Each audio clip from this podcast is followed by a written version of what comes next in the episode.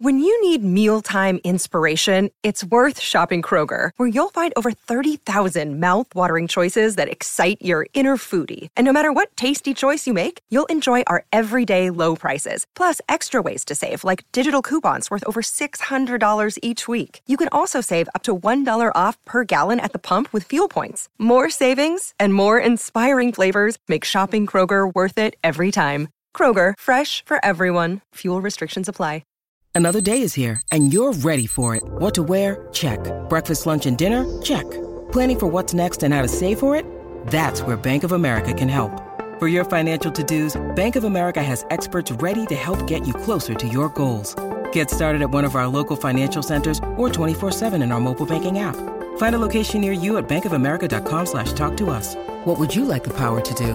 Mobile banking requires downloading the app and is only available for select devices. Message and data rates may apply. Bank of America and a member FDIC.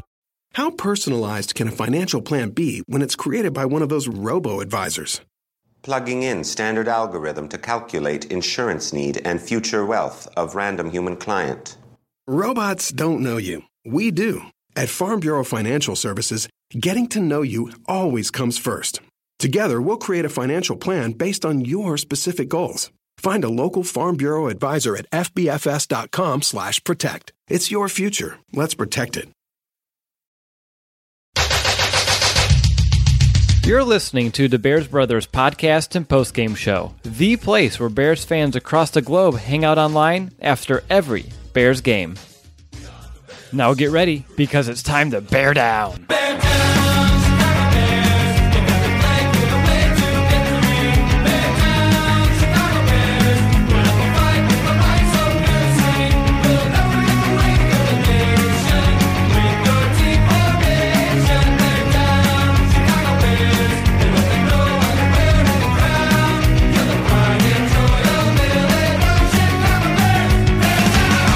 Welcome back, Bears fans, to another episode of the Bears Brothers podcast, and welcome to our second part of our State of the Franchise series, where we take a deep dive onto both sides of the ball and begin laying down the blueprint for the offseason.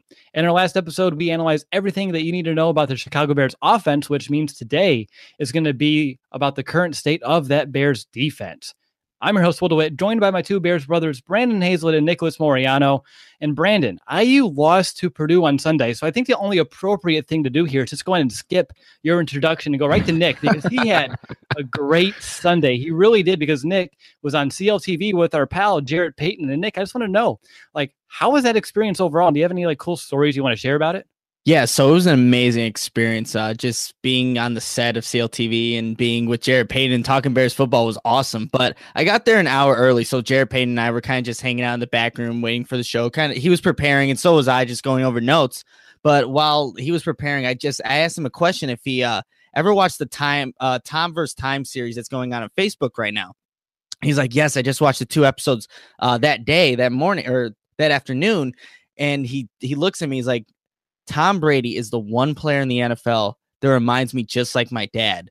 And it's the way that they just can't accept failure. They see failure as just not an option that winning is the only way like failure they they took it like it was an offense like they just couldn't do it i'm like that's awesome like the one player in the league, the greatest quarterback, arguably of all time, and then the greatest running back of all time, both saw the game the same exact way. Winning is everything, failure is not an option. So I thought that was pretty cool. But just being on the set with them and talking Bears football, that was an awesome experience. Yeah, and you killed it. It was an excellent segment. You know, I felt like a proud papa in sorts. Another part of me was quite jealous. I'm not gonna lie to you, but no, overall great job. I know you were working on hopefully going back again soon. So we'll definitely stay in touch about those developments over there. But guys, as you know, and as our listeners know, we have a long off season ahead. You know, still pretty much in its infancy stage. It hasn't even really begun yet. We still have the Super Bowl coming up next week. So I just want to do something fun to maybe start beginning our shows since we have a ton of time between now and September.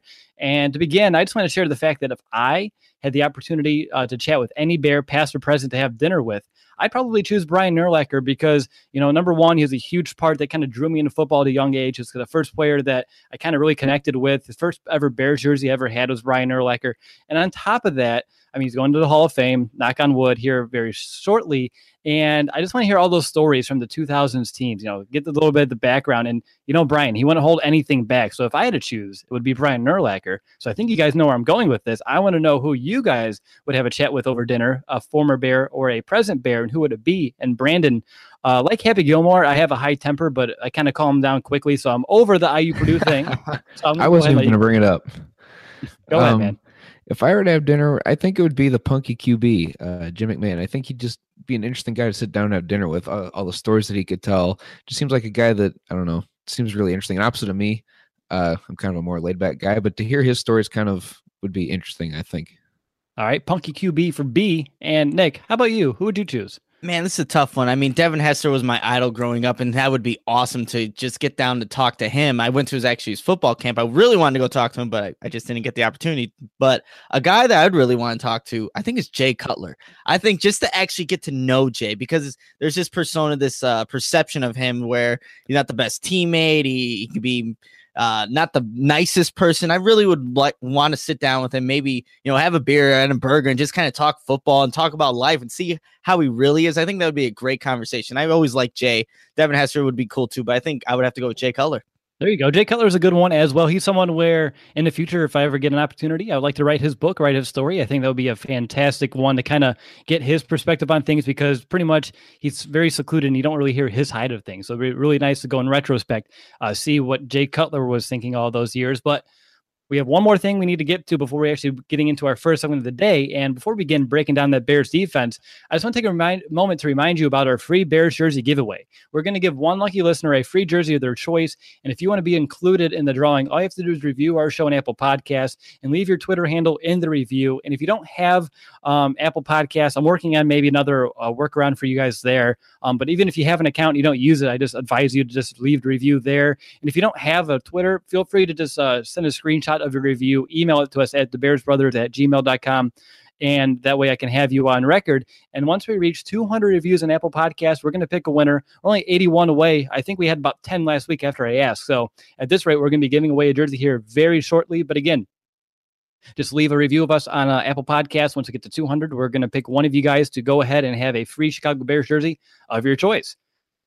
All right, guys. So let's go ahead and dive into the first segment of the show. And let's go ahead and go through the Bears defense, a unit that finished 2017, 10th in yards allowed, seventh in against the pass, 11th against the run, and ninth in points allowed per game.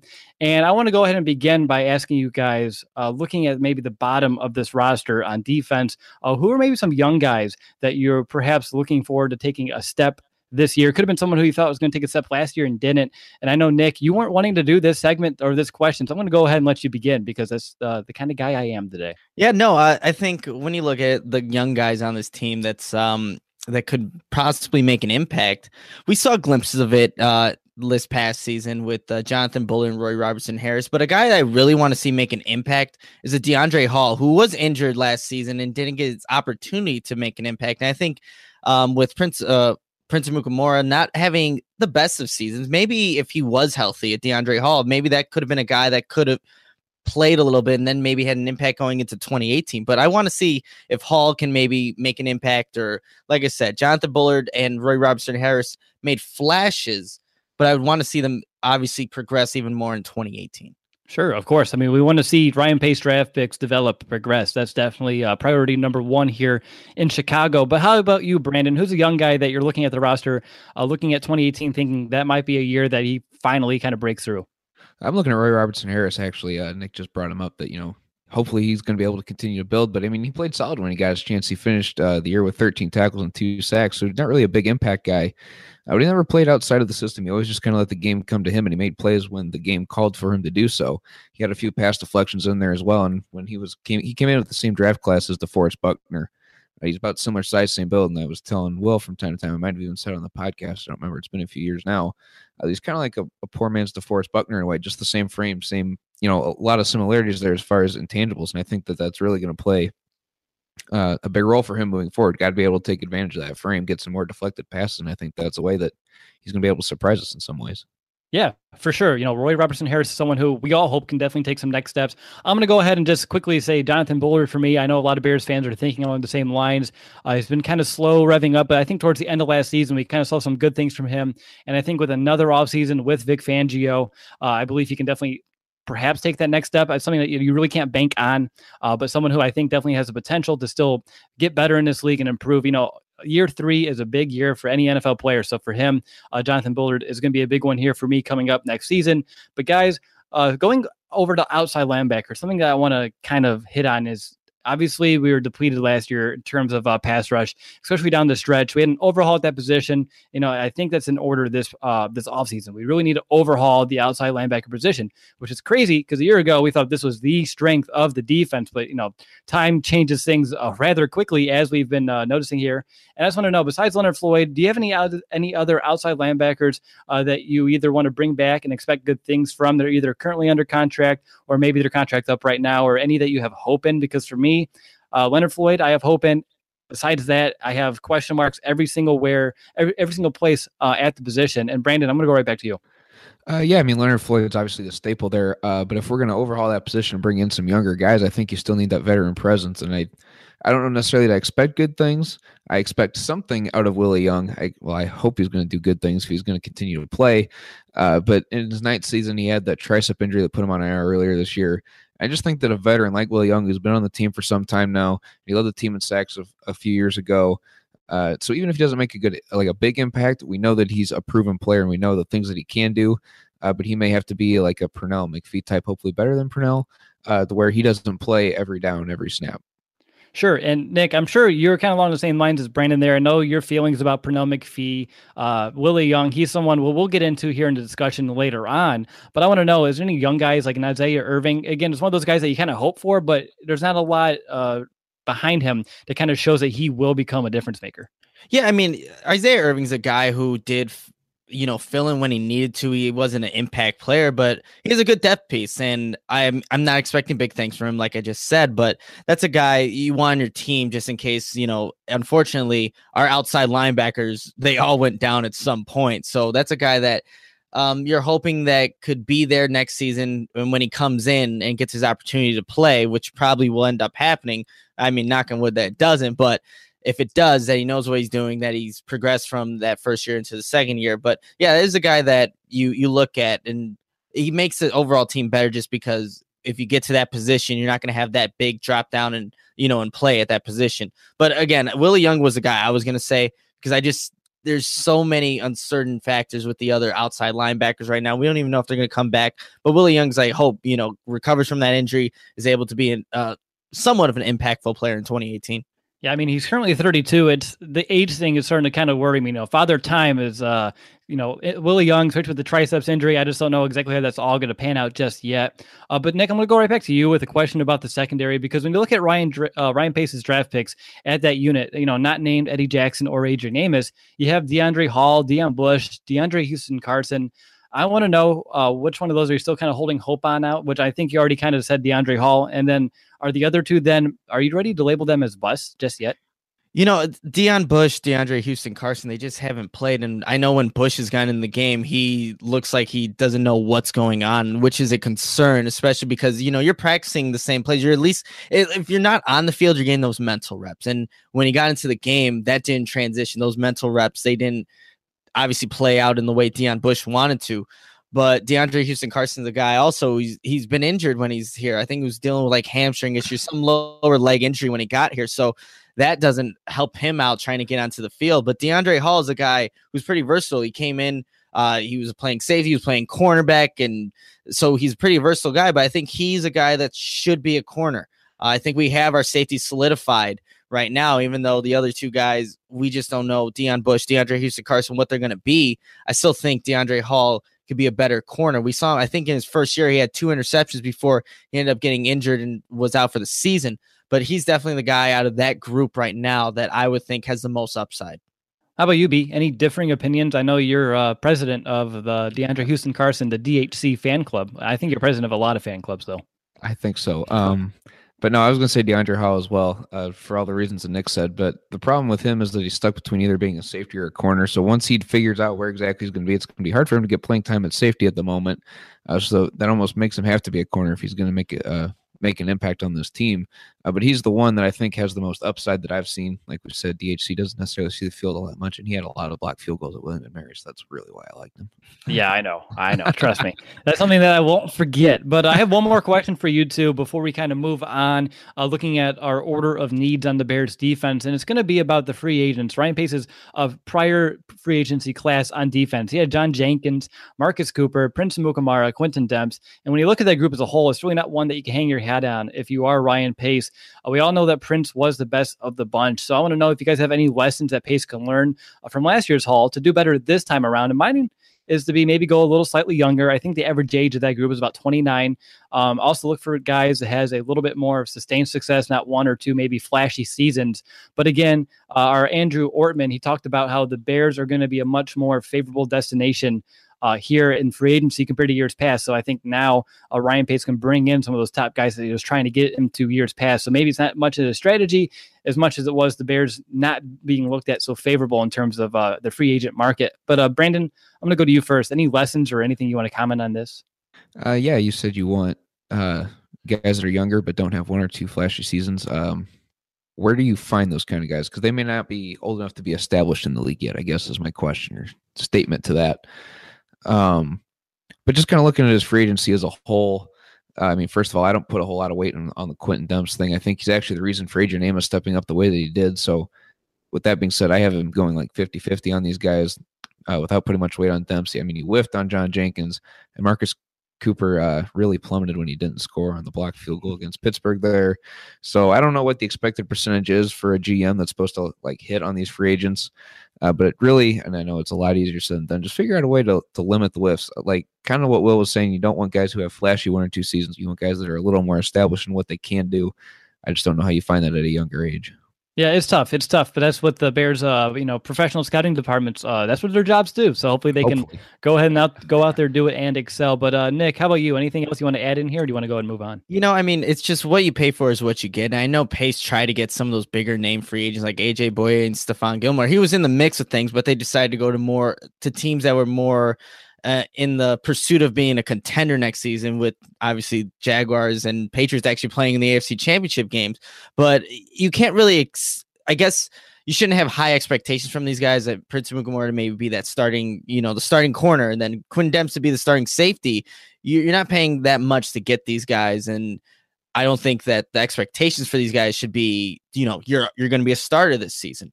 So let's see how he addresses this free agency, and maybe he does land those bigger free agents because now Chicago does look like more of a place that free agents do want to come to.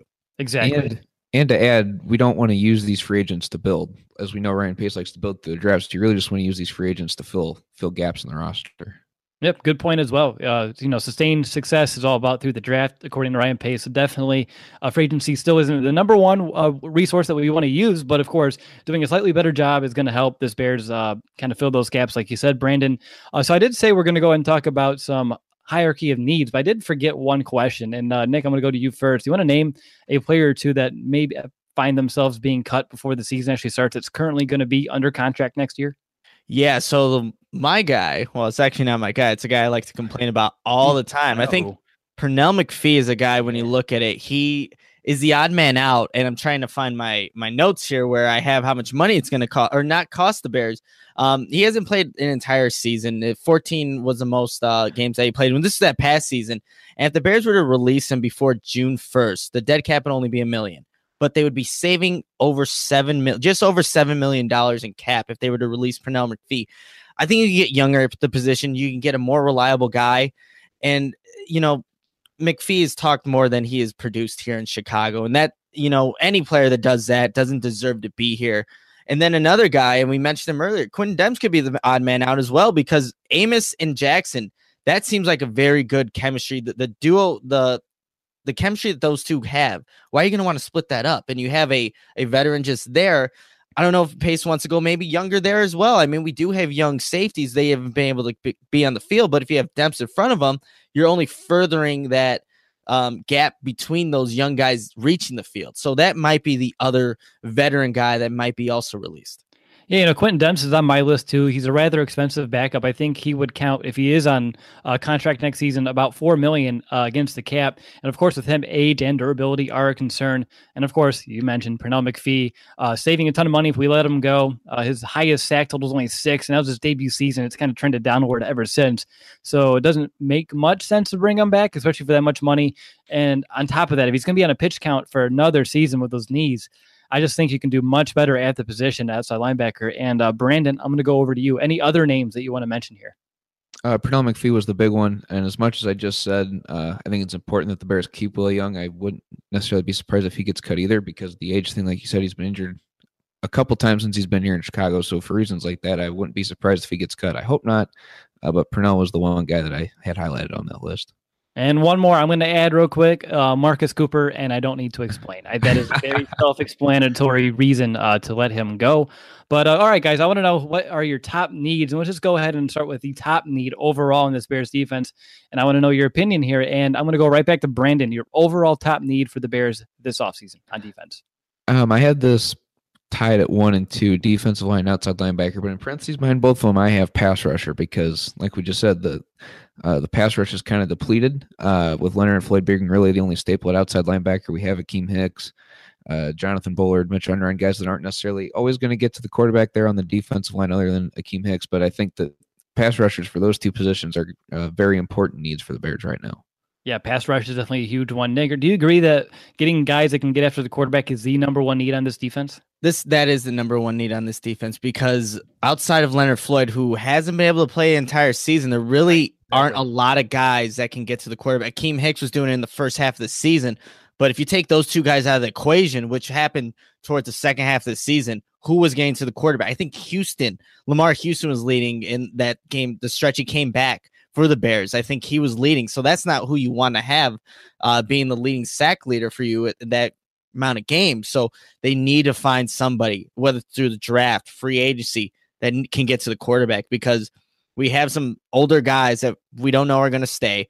We can't really count on let you can't count on Leonard Floyd yet. When he's on the field, he's great, but you can't count him. He hasn't played an entire season. So we need to get guys that can get to the quarterback. Yeah, Leonard Floyd, he's missed 10 games so far in his two years. So, as much as we want to hope on him and have him be the guy at outside linebacker, you just had to look as durability is definitely a concern. Uh, not saying he can sure it up, but just two years in a row, the neck, and now, you know, of course, uh, the lower body injury that's escaping me right now. Uh, it's just obviously something we need to uh, kind of keep tabs on. And on top of that, age uh, with the backups, uh, Sam Acho, if he comes back, will be 30. Uh, you know, McPhee, he's going to be about 30 as well, but he's very fragile, like we mentioned. Willie Young, he's going to be 33 by the time next season rolls around.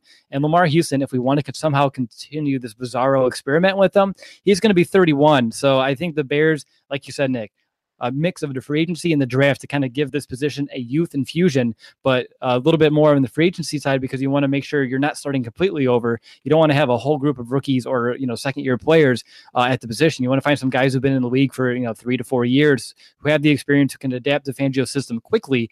And of course, we need to find the right fits. We just can't bring in any pass rusher as well.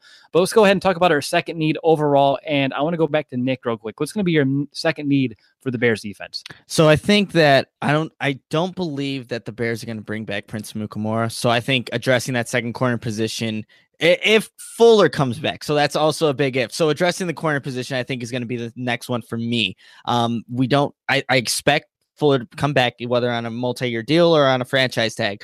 But Amukamara is a guy that I I don't think is going to be back. Cooper, you don't want him out there. We we know how that goes when he's out there.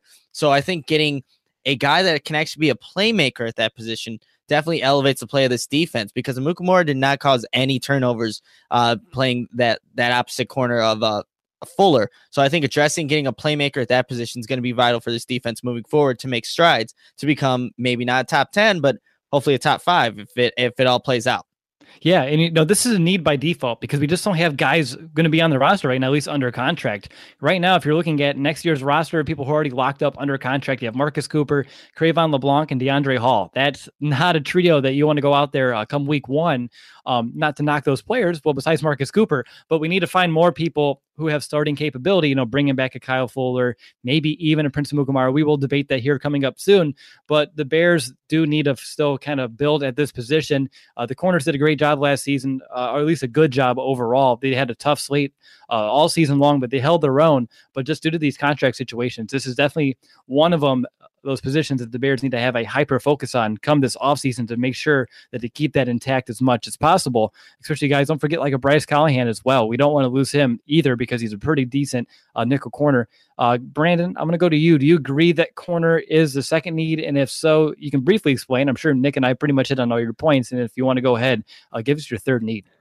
Uh, my third need, because cornerback's my second, obviously. I. I mean, you touched on everything. Just to add to that, I think Kyle Fuller is very, very important to this defense, a bigger factor than I think some people realize. So it's very important that I think that he comes back.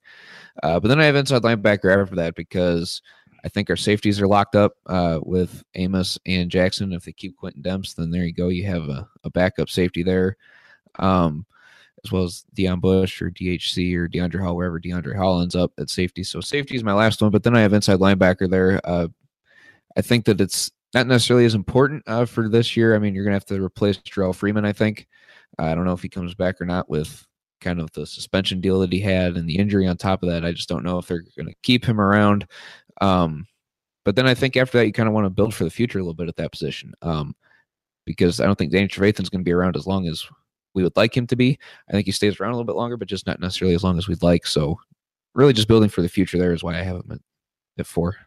Sure, sounds good. For me, my three is defensive line slash defensive end. Uh, pretty much primarily for the reasons we talked about. I saw linebacker, pass rusher early on for the top need. I just still, it's pretty much two seasons in a row, two off seasons in a row. Where I'm like, can we find a replacement for Mitch Unrein? He did good. I'll, we'll talk about him here coming up in our uh, segment or two. Uh, but overall, I think we just need to still get more uh, people at the position, someone who can go in there and even spell an Eddie Goldman or an Akiem Hicks without much drop off. Give them a few more breathers so they can stay fresh throughout the entirety of the season so they don't get fatigued uh, come the bye week. So that's why that's defensive line, defensive end is going to go ahead and be my third knee as a whole. And uh, Nick, over to you uh, to end the segment. What's going to be your final need here for Chicago Bears defense? I'm also going to go with defensive end. We've been wanting someone to replace Mitch Unrein. Even though he had a better season this past season, it we need someone who can get to the court. Like again, someone that's going to get to the quarterback. Can't just be Akiem Hicks up the middle or on the left side of the end. We need someone opposite of him who who you know teams are have to game plan for. Maybe not necessarily game plan for like they would Akiem Hicks,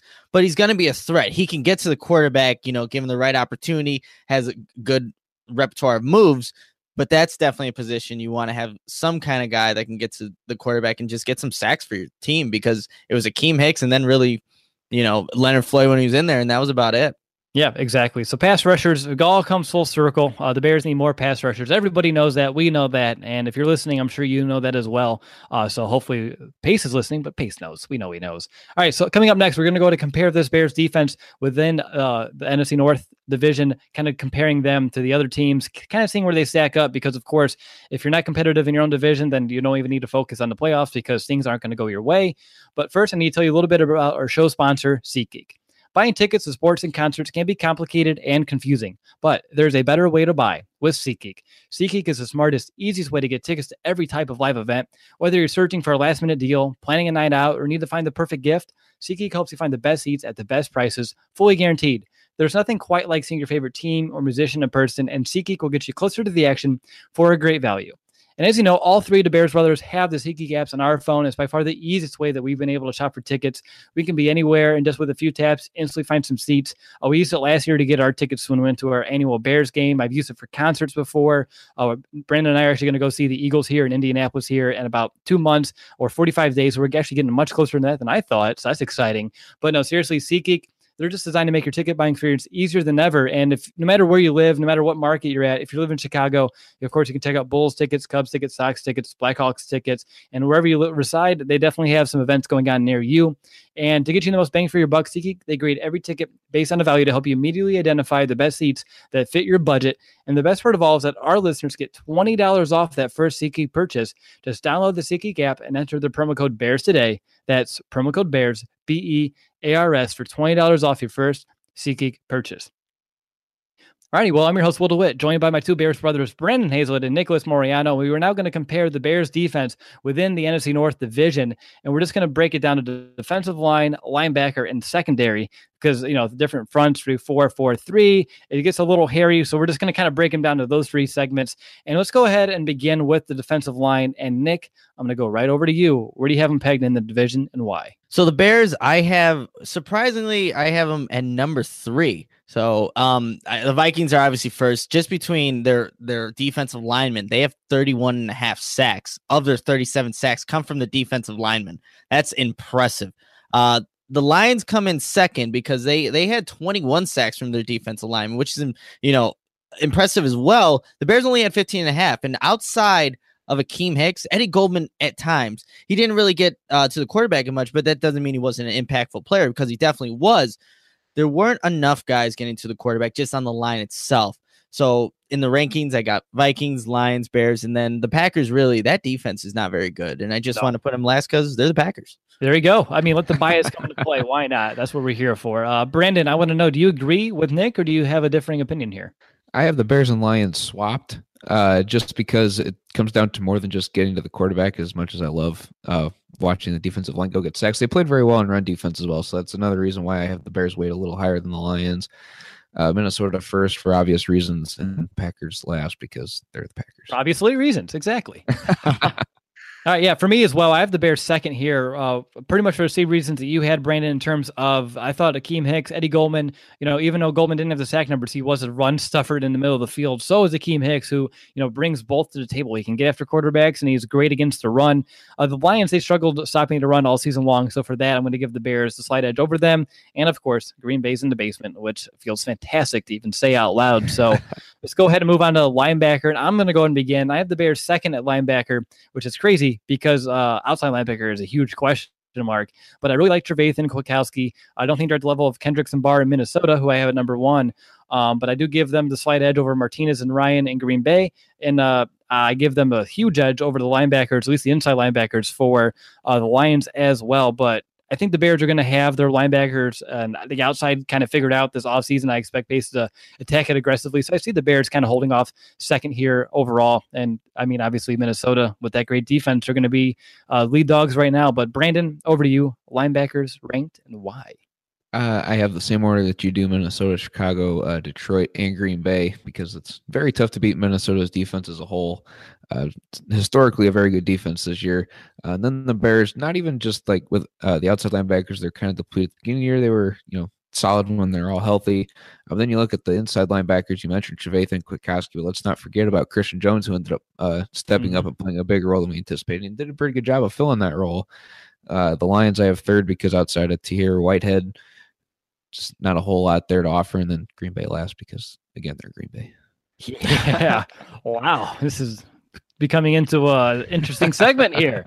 Nick, how about like, you? Anything? Who, who weights Green Bay the most? But I had the exact same uh, order that you did, Will. I had the Vikings first, Bears second, Packers third because they are a little younger at the position and eh, whatever. But the Lions in fourth. But the Bears, even though, like you guys said, there were those question marks at outside linebacker, you said a guy like Sam Acho came in, and he filled in pretty well up there at outside linebacker. So, um, and then Christian Jones, even though the game and the first game when Danny Trevathan was out, it, it was out of sorts. You you could definitely tell. But later on the season, he kind of got to it. He got the play calls in when Danny Trevathan wasn't there, or when they were, you know, utilized both at the same time. So they're going to be behind Minnesota because they those are the top linebackers in the division and you know one of the best defenses in the league. But the Bears are catching up though. Yep, exactly. This is the thing. Last year, we're like last, last, last. You know, now we're kind of mm-hmm. like, all right, we're we're progressing. We're moving up the ladder a little bit. Which you know, the win loss record didn't show it, but we have the right men now leading the team, so that should definitely change. And finally, the secondary. And Nick, I'm going to go ahead and let you begin since you were last last time. Yeah, so I got. I, yeah, this one is a little tricky. Um, but I have the Vikings first, just because of what they got. Xavier Rhodes, Harrison Smith, Anderson Sendejo. They have a great secondary, great defense again. Uh, but I have the Bears second. And it's it's because uh the young safety duo of Adrian Amos and Eddie Jackson that really elevated uh just where the rankings that where I want to put them. I was gonna put them third behind the Lions, but then I just thought about the potential that these two can have in 2018, building off of that season. You bring Kyle Fuller back, I I mean Amukamara, I not a guy that I necessarily like, but he filled in. I mean, it, I see that position getting addressed in 2018. So I'm going to put them second, just slightly above the Lions, Darius Slay, Nevin Lawson, uh, the Glover Quinn, those guys, and then the Packers. That secondary, other than Haha Clinton Dix, eh, there's a lot wrong with it. Yep. Oh, don't forget Morgan Burnett as well. But uh, I even have uh, Haha Clinton Dix. I just have Morgan Burnett for the Packers. Uh, but for me, looking at, I agree with the Vikings on top. Makes sense. Uh, but I have the Bears third, right behind the Lions because of Darius Slay, Glover Quinn, those guys. Because with the Bears, we don't know if Kyle Fuller's coming back. We don't know if Bryce Callahan's coming back. We don't know if Prince Amukamara is coming back or not. So much of the, all three of the starting corners right now are MIA. We don't know if they're coming back or not. So for that reason, I have the Bears third, and I'm going to keep the Packers in last because I think that's what we're doing right now, which uh, is okay. It's okay. We can do this just this once. But uh, Brandon, how about you? Where do you have the secondary ranked in the division? I have them second, just like you guys. It's very close between the Bears and the Lions there uh, for two and three. I gave it to the Bears uh, just because as long as Kyle Fuller and Prince Amukamara and Bryce Callahan are still listed on the roster on the website, I'm going to put them there at second. Uh, I mean, the interception numbers didn't necessarily reflect how good of a secondary they are. Uh, but overall, I thought they played very well in coverage when guys tried to pick on, or quarterbacks tried to pick on Kyle Fuller. Uh, he didn't let that happen very well. And aside from Prince Amukamara typically having to have one holding penalty, he was a very solid corner as well. And then the two safety duo up top with Amos and Jackson. There we go. I like it. And again, uh, for those wondering, you know, I'm saying it's okay to kind of bash into Packers a little bit. Number one, just because oh, we I don't usually. Packers last. Well, there we. I figure there we go. but just because I don't usually use the show as a platform to go in here and kind of gripe about other teams, even if it's the Packers and it's a rival, it's just something that I just try not to do too much. But right now, it's okay. They're uh, they're kind of trending in the wrong direction. Uh, besides number uh, twelve, but that's okay. This is exciting stuff here. All right. So one more thing before we enter the next segment, because we're going to come up and we're going to have another round of pass and play. Uh, but I need to give a shout out to all of our patrons over at Patreon. So just a huge thank you to uh, CJ Nelson, uh, Travis Weed, uh, Aaron Hunt, Jonathan Lee, and Jonathan Odden for taking the next step and supporting our show with your generous donations. You know, they're not only super helpful as we strive to improve our product, but it's also just deeply appreciated. You know, we're humbled that you went out of your way to support our show because Patreon is something I don't really mention too much on the show. I don't put it on the website in a readily available place, nothing I really promote. So for you to go ahead and find it and give us the donations uh, really do mean a lot. But if anyone listening does want to go ahead and support the show, help us out a little bit, you know, join this small but mighty group of patrons, uh, you can check out our page at thebearsbros.com slash donate or patreon.com slash the bears bros. You know we have a lot of cool incentives like free t-shirts free posters for those who actually do decide to donate. Oh we like to give back as much as we can. So definitely check it out if you're interested. If not no big deal no pressure whatsoever. But guys it's time. Let's go ahead and play another round of pass or play. Where this is kind of when we go rapid fire. We talk about a list of players that are on uh, contract uh, sit- uh, situations. We talk about if we were the gm would we bring them back or not and the first one I have up on the list is going to be Prince Amukamara, someone we've already mentioned here quite a few times on the show. And I'm going to go to Brandon here first because I think out of all of us, he might be the one closest to playing.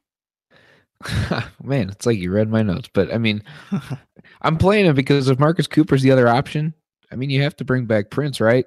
Because other than that, it's Deiondre' Hall. I mean, come on. I mean, he's a serviceable at this point in his career, uh, but he sticks to his guys well. He's he wasn't really much of a liability outside of a typical holding penalty that he had to have. Uh, it seemed like once a game as the season was ending down there. Uh, I think people didn't have the expectations that they had for him. He finished with 48 tackles and seven pass deflections. He was just a big part of the defense uh, that was really kind of underrated. So I have to play him because I really don't want Marcus Cooper uh, or Deiondre' Hall right now necessarily to be opposite of Kyle Fuller if he comes back. But he's next. All right, Nick, go ahead. Give us the pass and why. We're passing on Prince Amukamara because I was looking into his stats to see how uh, much he was penalized for those pass interference calls, those uh, penalties, and I came across a website that to match gets all the statistics for you. He was a 10th rated defensive back in the league and accumulated penalty yards with 99. Out of all the cornerbacks, he was number 10 with 99 yards. So he was up there and he had four pass interference calls, his longs being for 34. You just knew at some point in the game he was going to give up a first down due to a penalty, a holding, pass interference, whatever it was. And again, he didn't cause any. He he had one fumble recovery. Um, he didn't c- cause any turnovers with interceptions or anything like that. And we want we need that in Chicago. We need these turnovers, guys that are going to be able to get the ball. So but, I just think you can do better at the position. It was a one year deal, test it out. But he just didn't do much for me. But does it speak to you that quarterbacks were picking on Kyle Fuller more than they were Prince Amukamara. Well, I mean, when they picked on him, I mean, the passenger, the yellow laundry was on the field. so I mean, it it can go either way. I mean, you test Fuller, and most of the times it was failure when quarterbacks would test them. But I just think you get someone more impactful than Amukamara. I know he's serviceable and probably our best option right now. But we'll see what Pace does in free agency to get somebody else who maybe can make more of an impact. So right now, I'm going to pass on him. Okay, uh, so I have a few questions here. By the way, I'm at play, and I'll explain here in a minute. But Nick, how many touchdowns did Amukamara give up last year? Do you know? I have no idea. Probably low because you're bringing it up, right? Throw a number out there. Um, we'll go. We'll go three. One. One. Okay. I gave mean... up one touchdown. 99 yards in the grand scheme of things and penalties. It's something you can clean up with an offseason, watching a little bit more tape. And again, a lot of those were ticky tacky calls. Watch the post game shows. You said the same thing. Uh, so those are some calls that we need to, you know, kind of take with a grain of salt a little bit. Um, obviously, that was his biggest issue, but just that one touchdown given up, the built the fact that he was picked on way less, like Brandon said, Dan Kyle Fuller just kind of speaks volumes to the kind of coverage he did have on that side. And it was pretty quiet over there, but that's what we want out of the corner. He is only 28. And another question for you, Nick, is do guys typically progress under Vic Fangio for consecutive years being with him? Typically they do. Well, but so? I mean, we'll see what happens. I'm I'm not a fan. I'm not. I think they could do better. Um I want to see now going back and watching. I'm going to go back and watch the film on Amukamara, see where, like, what the play was. I mean, how many times did teams actually throw the ball in the red zone, or like when they picked on Prince Amukamara, was there maybe a rubber? I don't know. I mean, that's that's a good statistic though, but I'm still sticking with my uh, pass on him. I'm I'm gonna I think they could just do better. All right, that's fine. Again, there are decent options, but again, we'll see how it all plays out because I, I think that if the Bears, especially if they go after Fuller and they don't know his fate yet, it'd be kind of foolish to just give up totally on Amukamara, don't even offer him anything, and then Fuller ends up walking. Amukamara gets jipped because we didn't really pursue him that hard, and then we're starting completely over on the outside and corners. So I definitely don't make the move. Let him go. If Fuller goes, you don't let him go. That that would be foolish. No, you definitely have to. If you know Fuller's coming back you see what your other options are. But if Fuller goes, then you have to bring back Mukamura because then that's two cornerback positions that you got to go exactly. look and address immediately. But if Fuller goes, then we'll see what what what they end up doing there. And one other side note here in my notes, I do have have him earn the spot in camp. So if you do bring another competition and you bring back a Mukamara, you know, you don't just give him the starter's role. You have him starting there, but you allow the competition below him to kind of, of course, you know, you go to camp, you want to have you know competition. You want to have people earn roster spots, earn starting roles. If someone outright beats him for that job, then I'm totally fine with him getting replaced. Uh, but I think it'd be kind of wise to bring him back, or at least pursue him in free agency, see what it is. The Bears to have plenty of cap room, and I think you can bring him in with a pretty friendly deal. Uh, but let's go ahead and move on, and it's another corner, and it's one we've already mentioned a lot. Uh, Kyle Fuller. I think we're all going to go ahead and say play, and if I'm wrong, I'm, I apologize. But Brandon, I'm going to go ahead and go first, pass or play. Oh, I'm playing him. I think he's uh, one of the building blocks actually for this defense. He's just a very important piece. He's grown so much. I mean, he had that one uh, stretch in his rookie year. He was really good, kind of the sophomore slump. Didn't play much in 2016. Uh, really came into his own here in 2017. I think he's a very important piece for this defense didn't play at all in 2016. Uh, let's just right. make sure. But um, for me, you know, Fuller, I'm bringing him back because a we saw it last year, right? We let Alshon Jeffery walk, and look what he's doing. He's going to go play in a Super Bowl. He had a pretty decent season there in Philadelphia. I just want to see that happen again. I don't want to see another Bears draft pick let go, succeed somewhere else because it just puts a pit in my stomach each and every time. And what I think we saw a lot of Kyle Fuller last year, you know, he had a few of those poor games, uh, but he was like the most targeted corner in the entire NFL, and he really held his own. And I just really liked his confidence level, how it trended upward the entire season. And for any player, but especially cornerbacks, confidence is like a huge part of the gig. So to have him trending in the right direction with his confidence, with another offseason with Vic Fangio, which by the way is going to be a theme for me, uh, I just expect good things to happen with Kyle Fuller if they bring him back. So I have to you know, I have to play Kyle Fuller, no doubt about it. How about you, Nick? I mean, I know the answer, but I'm asking anyway. Yeah, it's a no-brainer. You got to play Kyle Fuller. I think uh, you, you, like you said, Will. You can't have these these first round picks, especially walk and go somewhere else. I mean, the the way to be a better football team is you have to be able to retain these guys, and you know, the more you know, for, especially first rounders, those are your building block foundational players. And you know, you lock up Kyle Fuller, bring him. It, it would be nice if we got him back on you know a three four year deal, just and just to know that hey, that position's locked down. Again, I think Pace maybe wants to see him prove himself again. But yeah, you definitely got to play Kyle Fuller. All right, so we're all playing Kyle Fuller, which brings on to number three, Christian Jones. Cheese. Nick, pass or play? We're playing uh, Christian Jones. I think he was a versatile player who's, you know, at times he was playing outside linebacker, he was playing inside linebacker. And the depth uh, is definitely good for the Bears, especially with the injuries that they've sustained over the past couple of seasons now. You definitely need a guy who can come in. He's not going to skip a beat. And um, just a guy that is good for your team. So definitely a guy. He's not a starter. I don't think he's a starter, but he's definitely a guy when his you know his numbers called on, you can count on him to do his job and you know do it pretty well. Yeah, and when the Bears, when they have those injury issues that we seem to have every season, which by the way, hopefully that's not a thing in the past, but in essence, he is a starter for at least half of the season in some aspect or not. So for Christian Jones, I'm playing as well. High quality depth piece. Uh, despite the fact that he only started 11 games last year, he led the team with tackles with 90. Uh, his instincts have just gotten better each and every year. He's with, been with Vic Fangio now for three years, only 26 years old. So he just has more potential that's waiting to be untapped. Plus, he does bring special teams value as well as he's out there on those units. So Christian Jones, you know, he just brings a lot to the table. Don't think the contract to be unreasonable whatsoever. He might want to kind of see uh, the market, kind of see if he can find a starting job somewhere else. But hopefully, uh, there's enough love between him and Fangio that he wants to come back here in Chicago and kind of play within or his little role that he's kind of niched himself out here. But uh, how about you, B? Christian Jones, faster play.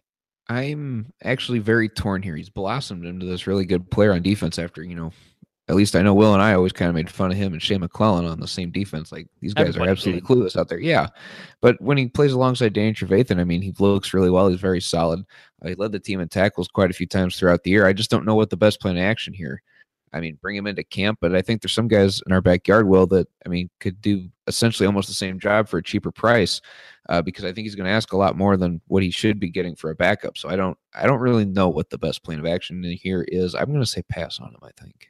Oh wow, interesting. Oh, it, yeah, that one uh, that wow. was surprising.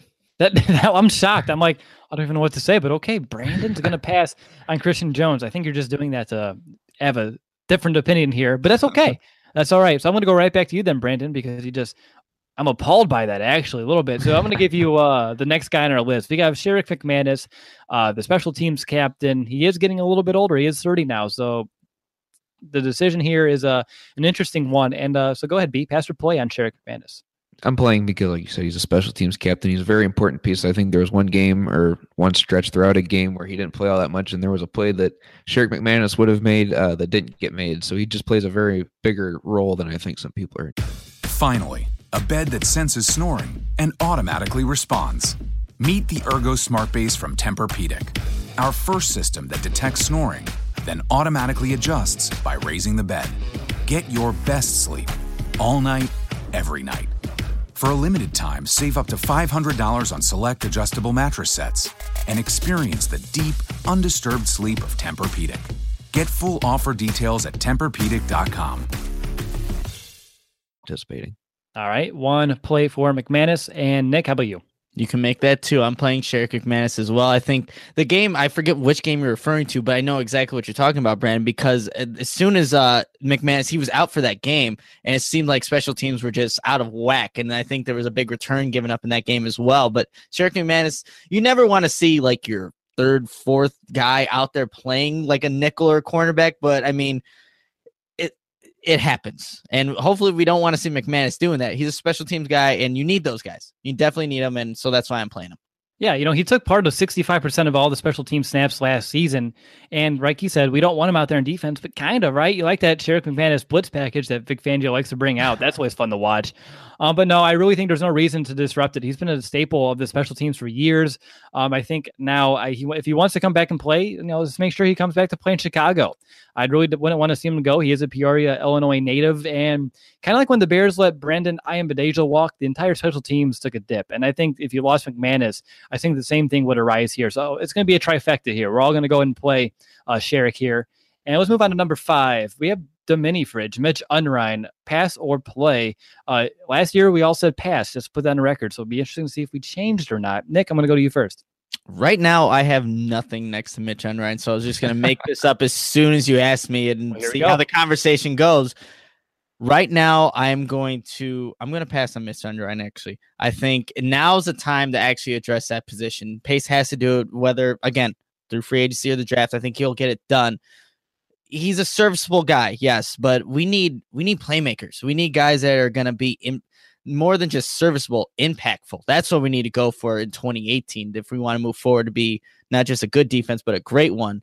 He's a guy that fills the role, does his job. We need someone who does a little bit more than that. So I'm going to pass on Mitch Unrein. All right. We have one pass for Mitch, not not Trubisky. Unrein. and uh, let's go ahead and go over to Brandon here. Uh, pass or play on Mr. Unrein. Got to play the mini fridge. I mean, he had a career year for him anyway on his standard level, you know. But I mean, if he doesn't come back and Ray Robertson Harris or uh, uh, Jonathan Bullard end up taking his spot for a bigger role, I mean, that doesn't hurt me any because, like Nick said, we need those impactful playmakers, and if it comes from a younger younger source, then so be it. But I'm playing Mitch Unrein. Me as well, just because you just have to credit him a for sticking around and improving because it's actually really interesting when he compares 2016 to 2017. Uh, he played in relatively the same amount of games. Uh, he appeared in 13 games, started nine uh, two seasons ago in 2016, and then last season he was in one less. He played 12 games and he started eight uh, due to injury. Uh, but despite the fact that he played one less game, he did double his total tackles. Uh, went from 12 and it jumped up to 24. He also improved his sack numbers by half of a sack, which you know one to one and a half isn't the biggest of jumps. Um, but he is 30, so we need to keep that in mind as well. But I'm going to bring him back to training camp. I'll at least play him there because, like the other players, he needs to earn that starting spot. Um, and if he does, that's fine. Um, but Nick, like you say, he's serviceable. We need someone to do more. We don't have that player yet, so we might as well have Mitch come back to camp. And worst case scenario, he'd still be a pretty relatively inexpensive uh, depth piece as a as a defensive line that we can put in a rotation. And I think at fresh Mitch Unrein, you know, he might not go out there and be a world beater, but he can go out there uh, not have a huge drop off if someone did go out there and take his spot.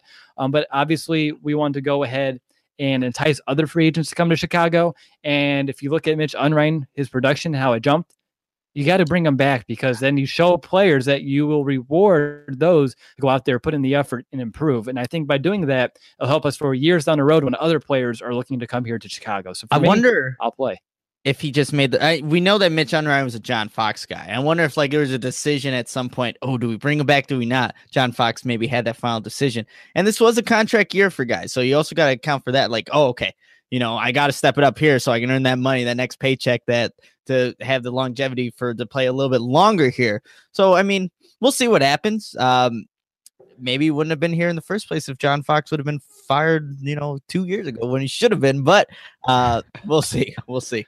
Yeah, we'll see. And that's an interesting point, too, because you know, John Fox had his little bit of say, his guys, like you said. So that would be interesting to see if that was Mitch and how things kind of change now. But again, Vic Fangio's worked with them for a couple years. So we'll see how that all kind of plays out. But moving on, next up on our list, we're going to go to a couple outside linebackers. We're going to go and start with uh, Lamarr Houston, an interesting one, um, at least for me, or maybe you guys as well, or for those listening. Uh, intriguing, kind of, maybe not. Uh, Brandon, pass or play for Lamarr Houston. I'm passing. I mean, he he was he played really well when he first got here. He had a sack every week in week 13, 14, and 15. At least one sack. He had two in week 15, I believe. Uh, but after that, he just really cooled off. It didn't really feel like he was on the field, wasn't making uh, the impact. Uh, I believe he did lead the team in sacks in 2015. Uh, but I think his his better days are behind him, and I think the Bears can do better here. So I'm passing on Lamarr. All right, Nick, are you passing as well? You know, this one's a tough one because let's say they do cut from McPhee. You're you have Leonard Floyd who hasn't been able to play, Acho, and then um, Willie Young. If you can do a deal where it's it's not going to hurt the team in any way, and you're just kind of banking like, hey, whatever Lamarr Houston gives us, he's a body. I mean, they brought him back because they needed bodies, and you know, obviously he plays outside linebacker position and knew the scheme. So I'm going to go with play. It's not a very confident one. It's no. not one where I'm like, yeah, he's to be here, but I'll play him for now. Um, they just need people at the position because we don't know who's to get cut, who's not to make it. But I think he edges out like a Pernell McPhee just because it'll be cheaper. And again, Pernell McPhee hasn't been really able to stay on the field like like Houston a little bit, but I think you, you can just less money is a big thing here. Sure. For me, I'm passing. Uh, you talk about those four sacks, but I was looking through my game notes ever since he came back, and I just really griped about the inconsistency from him. He it's either a home run or he's striking out, and unfortunately, I saw far too many strikeouts.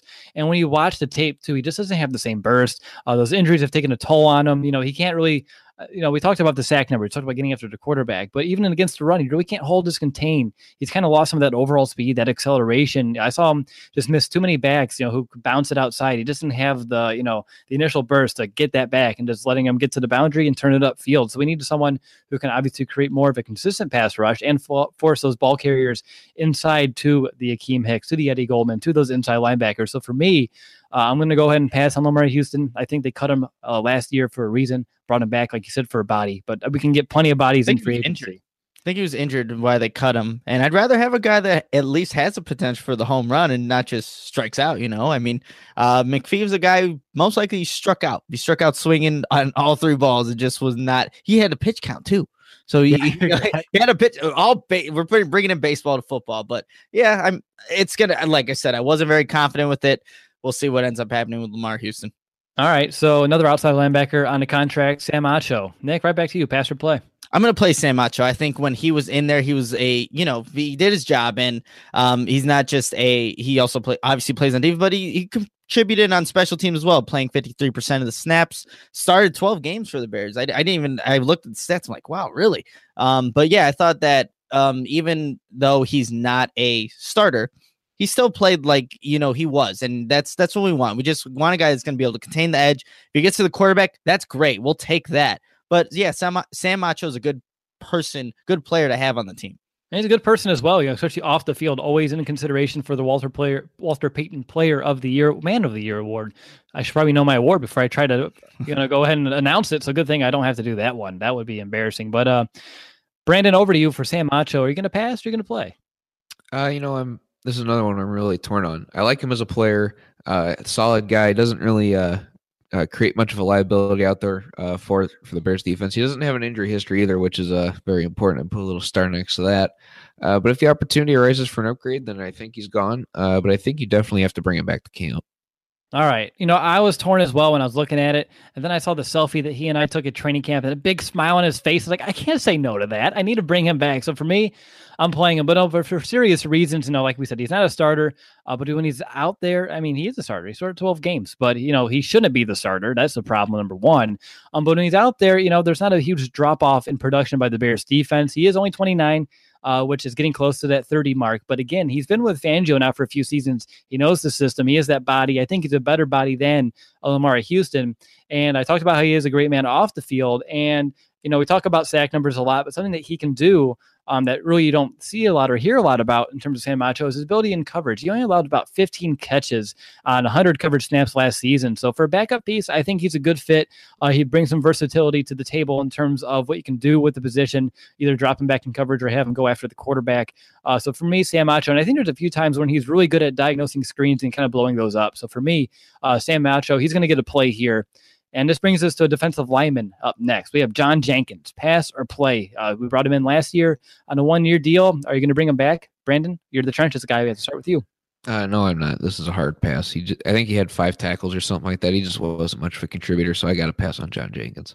All right. I mean, there you go. How about you, Nick? Same here, and he only played 109 defensive snaps, which is like 10, uh, just a little above 10. So it wasn't much of a contributor. You can get a better player at that position.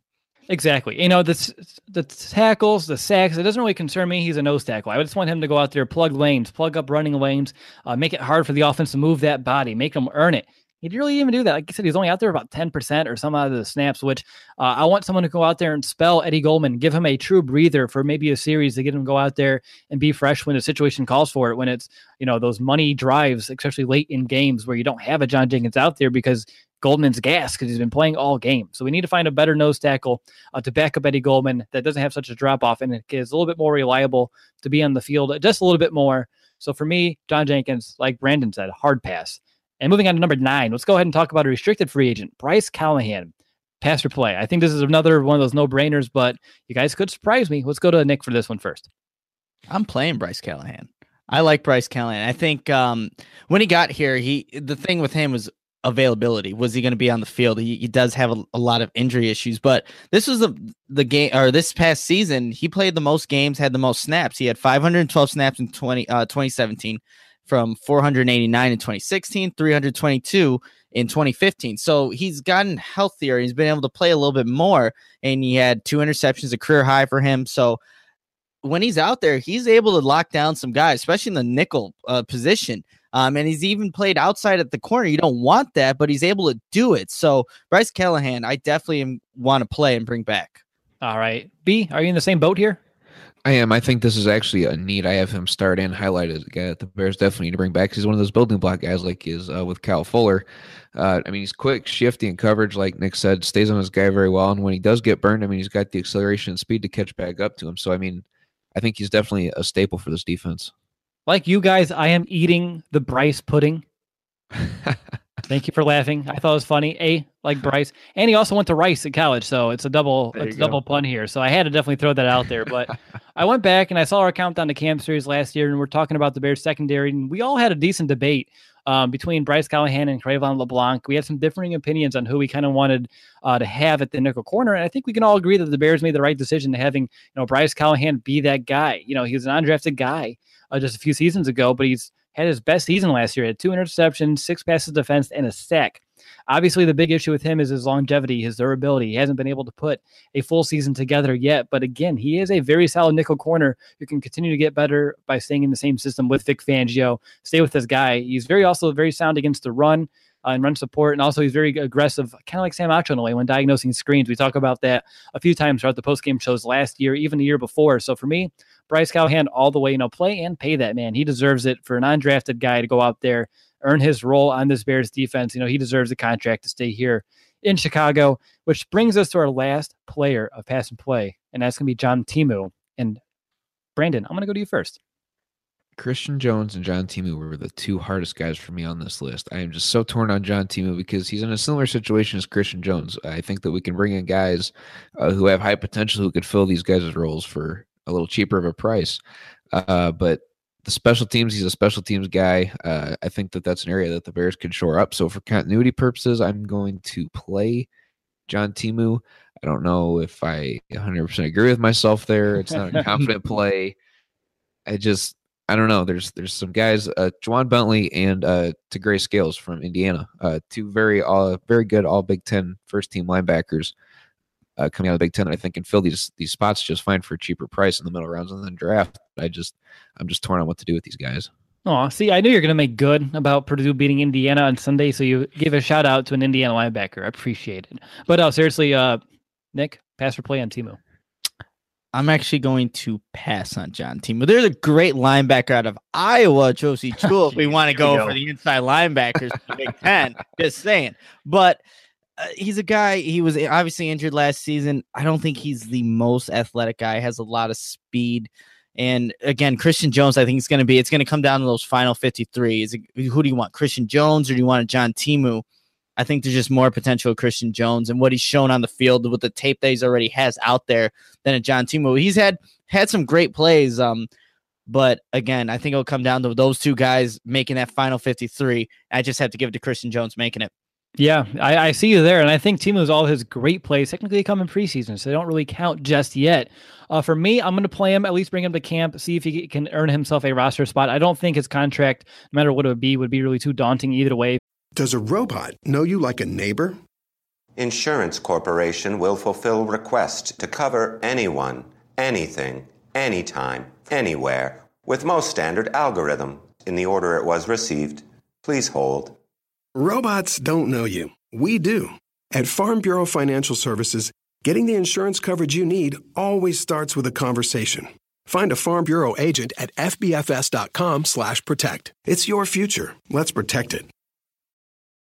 If we let him go uh, come August or not, but for me, uh, the one piece of evidence I can have to support my play is if you look back at that first Minnesota game, uh, when he left that game, like the Bears defense was doing a decent job, but as soon as he got hurt and he fell out, and they had to put in Jonathan Anderson, uh, we couldn't stop Jerick McKinnon to save our life. You know, John that I think that showed his value a little bit, that he's a decent inside linebacker who can step in um, when an injury happens and there's not a drastic drop off. Uh, yeah, you saw it with Jonathan Anderson. So for me, I'll play John Timu, see if he can come back. Uh, earn himself a roster spot, but uh, you know he's found himself more on the practice squad than the active roster. We'll see how it all shakes up, but for me, I'll at least bring him back.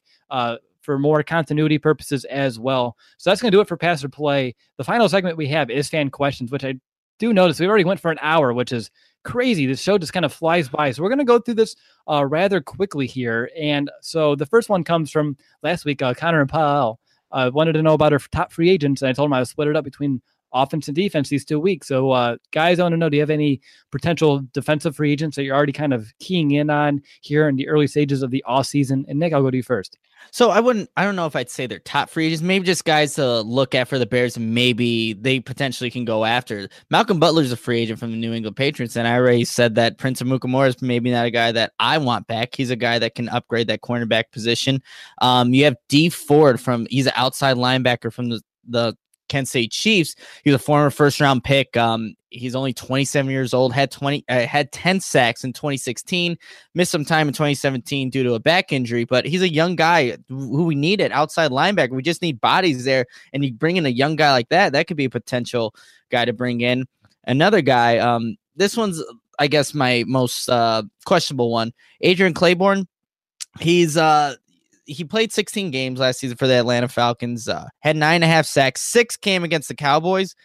He would be de- he definitely be an upgrade over a Mitch Unrein. I don't know how much that contract would be if it would be too expensive, but is it is an upgrade, and he has shown that he has been healthier on the past three years in Atlanta.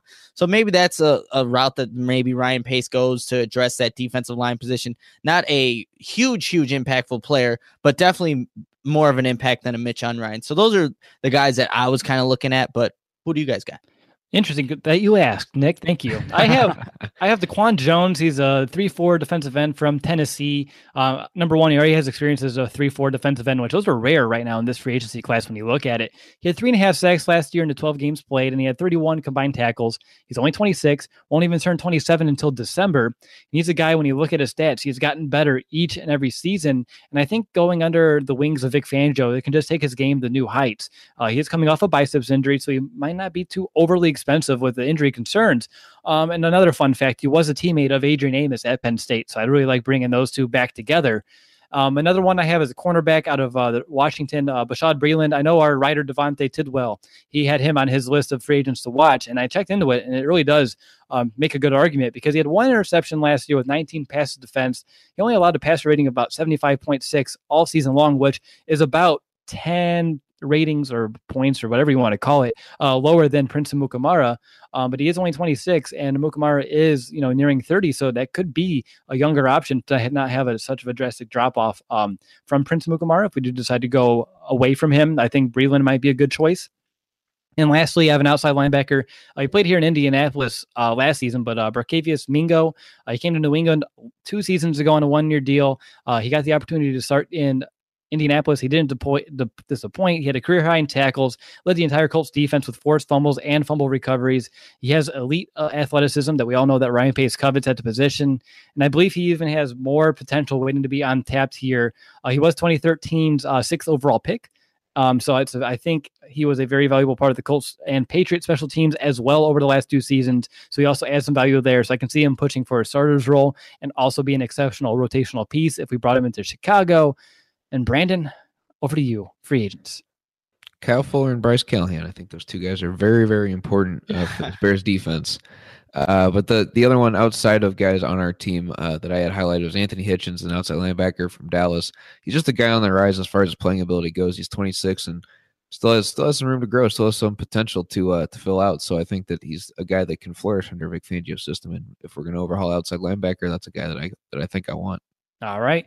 And B, I'm going to go right back to you for the next question. It comes from James. He wanted to know any defensive players from the Senior Bowl that you like to see in a Bears uniform? Uh, showing my bias here in the Big Ten, uh, I already named dropped Ja'Whaun Bentley. Uh, I mean, I think he's a guy that's going to be available in the in the mid rounds to replace John Timu with Christian Jones if they decide to let him go. But I think he's the fastest uh, guy that I've seen that weighs 250 pounds. If you go check out the Minnesota Purdue highlights when he took the interception at the end of the game back to the house, I mean, he's outrunning receivers.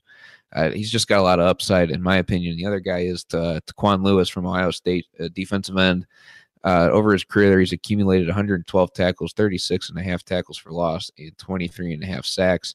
Plus, he's got the Buckeye record for most games played at 55. Uh, so he's just really reliable guy, and I think uh, both these guys would bring some value. All right, how about you, Nick? A couple names. Yeah, so I didn't get to watch the entire Senior Bowl, but a guy that really stood out and he's really getting a lot of publicity right now is UTSA's uh, Marcus Davenport, a guy smaller school, but he had a couple of sacks in that Senior Bowl game, returned a fumble for a touchdown. Then the other guy I have is Ole Miss outside linebacker Marquis Haynes. He finished with uh, at Ole Miss as the career leader in both sacks and tackles for loss. Both are positions the Bears definitely need to address. Defensive end then also outside linebacker. So those are guys I was looking at. Again, I didn't get to watch the entire game, but yeah, those guys. All right, so for me, my two, I got a cornerback out of Boston College. His name's Isaac. I think Yiadom. Uh, I could not find a pronunciation at it anywhere, so that's my best guess. Um, but I think he could be an interesting day two prospect. He had a great week down in Mobile. Uh, reports were that he was glued to receivers all week and demonstrated the awareness to track and knock down balls, uh, which is something obviously that is a plus. Um, and I also hear that he reminds scouts of Darius Slay, so that's not a bad comparison to have whatsoever. And another one, I have another defensive end. His name's BJ Hill. He's out of NC State. Uh, he's known for being a top-notch run defender that the Bears can grab even on maybe the third day of the draft. Um, he is tough to the and very quick to the point of attack. He's reliable in filling his gaps. He had 57 tackles, five and a half for a loss, and three sacks last season. Um, he's very quick, apparently. He has like that quick twitch, and especially for someone of the size, he's 6'4, 315. Um, and I honestly, people just raved about him all week, and he's still going to be perhaps even a third day prospect for so someone to be a senior who has the ability. Uh, defensive end is a position we need. I think BJ Hill might not be a bad option come the fifth, sixth round if he is still available. So those are my two guys. Um, up next, we have a question from Tristan, which was just be, Tristan, thanks for moderating, by the way. But uh, he wants to know what part of the defense between defensive line, linebacker, corner, and safety do you expect to be the strong point for next season? Which, of course, there's a lot of revolving pieces right now until we really can give a great answer. But as of right now, who would you guys choose and why? I think I'm going to go with safety. Uh, just for those two, uh, there's only two spots, and I love both Eddie Jackson and Adrian Amos back there. So for me, uh, safety. Nick, how about you? I'm gonna have to go safety as well. Those are the actually only the position the safeties are actually solidified. You know who the guys are going to be going to 2018. Everywhere else, there's at least a piece missing. Uh, obviously, defensive end we talked about. Outside linebacker, we don't know who's going to be opposite of Leonard Floyd and if those guys are going to be healthy. So I definitely have to go with uh, safety as well. All right, and B, wrap it up. Get your brooms out because it's a sweep for safety. The only position without many question marks around it, so it's got to be safety. All right, there we go. There we go. Safety all the way around. And let's go on to the next one. Uh, it comes from Justin. He wanted to know uh, some potential free agents to watch. They can add a pass rush opposite of Leonard Floyd. I think we already hit that one. So hopefully you're listening throughout the entirety of the show, Justin. And I hope we did answer your question. If not, uh, just reach out on Twitter, let us know, and we can definitely clarify it just a little bit more. Uh, the next one comes from Chicago underscore 96 underscore on Twitter. And uh, he wanted to know can A, can the defense break into the top five? And also, is this a playoff or bust type of season? Uh, Nick, I'm going to let you go ahead and man both of these questions today. Okay, gotcha. So can the defense break to the top five? You bring you draft uh if you draft maybe one of the needs, one of defensive end or cornerback, whatever one it is, and you get a good player that can probably start, and then you get some key free agents I think so. I mean, we've seen teams do this. You saw Jacksonville just do this this season. They went from, you know, being a good defense to, you know, a top five. So they could definitely do that. Just it, it all depends on who comes in. And if the Bears can actually stay healthy for an entire season, I think they can definitely be a top five defense. And also, is it a playoff or a bust in Chicago? Um, they don't have to make the playoffs. I don't really expect them to. This is a second year quarterback going into, you know, obviously a, with a new coaching staff. So I don't think it's uh, playoffs or bust, I mean, they can get close. I want them to be maybe a win off, or obviously I'd want them to make it, but if they're a win away from getting into the playoffs, I think that's a very successful season, especially if you see the team just making progressive steps and going in the right direction. Yeah, that's the, definitely key. And way to catch yourself there. I was like, if you're going to be unhappy if we make the playoffs, then I'm can't make it. I, you need some serious help if that's the case. But uh, Brandon, I'm going to go ahead and give you the next question for the sake of time. It comes from uh, Jeff and Justin because both of them asked about Kyle Fuller uh, being back or not, and then Justin even added he wanted to know if the Bears don't bring back uh, both Amukamara and Fuller, what kind of impact would that have on free agency? I think I've made my point about Kyle Fuller. He's very, very important to this defense. One of the building blocks that I think they need to retain. Uh, but if neither of them comes back, it plays a big role in free agency. Uh, it means they're going to have to uh, spend a little more money than I think Ryan Pace uh, would like to. I, I know they have the cap space to do it, but it might you know want to be used in other places.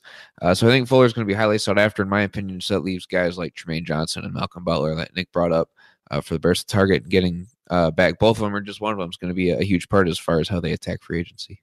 Exactly. And then if we end up losing both of them and we have to put more resources into it, then it kind of takes Right. away from other areas of the team where you can spend uh, just a little bit more money. All right. So we got two more questions, guys, and it comes, they both come from me. I know you guys didn't know these are coming up. So uh, No. surprises all the way around. All right. So this, of course, is Super Bowl week. So I wanted to know uh, your guys' opinion here.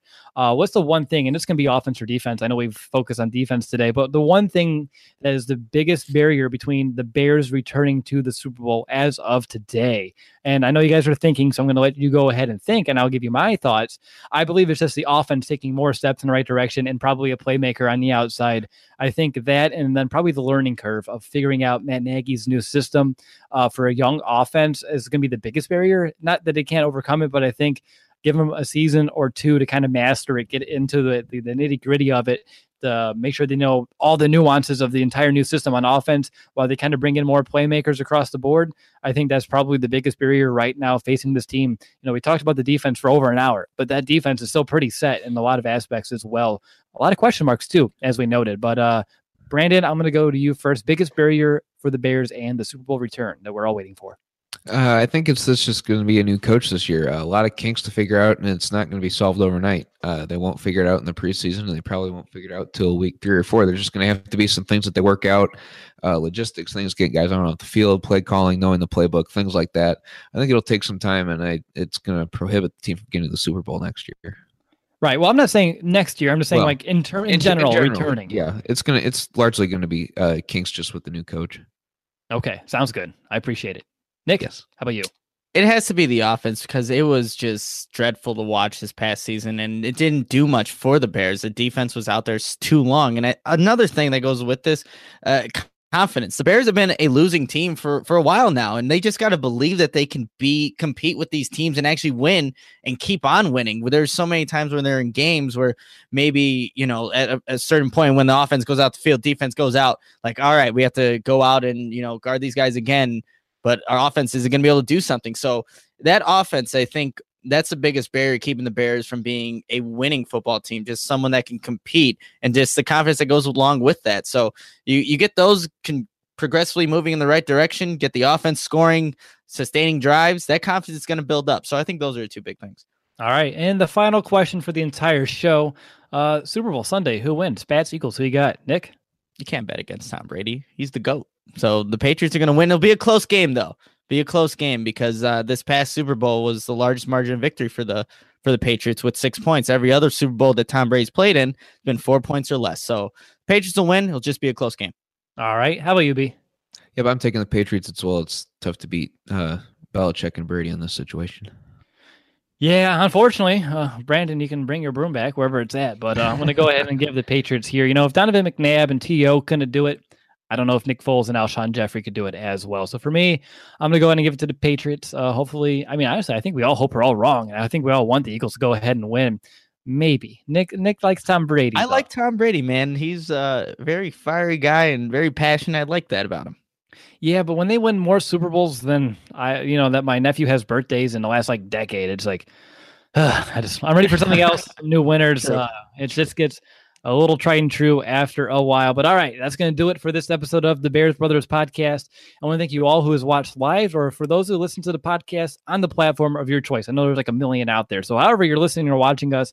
I just want to say that we do appreciate each and every one of you.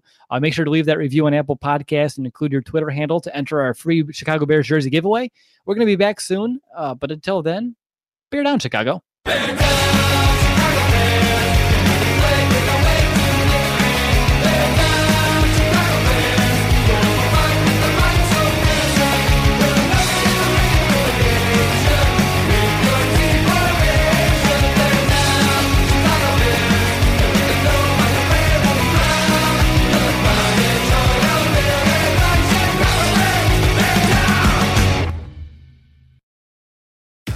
Finally, a bed that senses snoring and automatically responds. Meet the Ergo Smart Base from Tempur-Pedic, our first system that detects snoring, then automatically adjusts by raising the bed. Get your best sleep all night, every night. For a limited time, save up to $500 on select adjustable mattress sets and experience the deep, undisturbed sleep of Tempur-Pedic. Get full offer details at TempurPedic.com.